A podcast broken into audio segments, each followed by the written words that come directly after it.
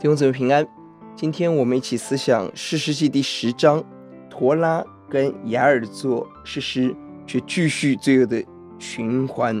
经文一到五节，我们看到陀拉做士师二十三年，雅尔做士师二十二年，总共有四十五年的平安。但外面的平安，人的心却一直没有改变。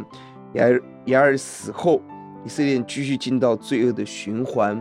我们看见的是，他们行恶，而神兴起外敌来攻击他们，拜七国的偶像就被七国来欺压，这是神公义的审判。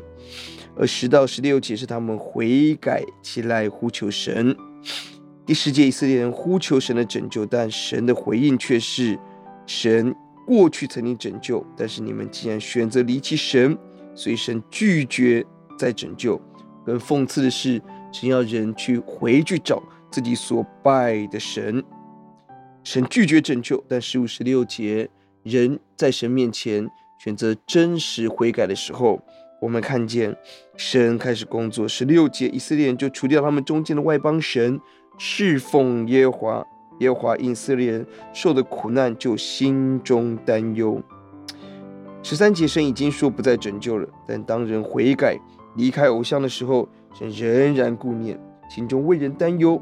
而神再一次兴起士师来拯救，这是怜悯的上帝。感谢主，我们何时悔改，什么时候神的工作开始，什么时候怜悯就降临。我们来祷告。主，我们看到你是公义的神，以色列人拜了七国的偶像，就被七国欺压。主啊，我们看到偶像是欺压人的，让我们要快快脱离偶像的势力，也让我们要真心的悔改，除掉外邦人、外邦神，侍奉耶和华。主啊，你的愿你的怜悯再次临到在我们当中。哦，主啊，也帮助我们，不但外面的平安，让我们要生命真实悔改而带来的平安。求主怜悯，听我们的呼喊，奉耶稣的名，阿们。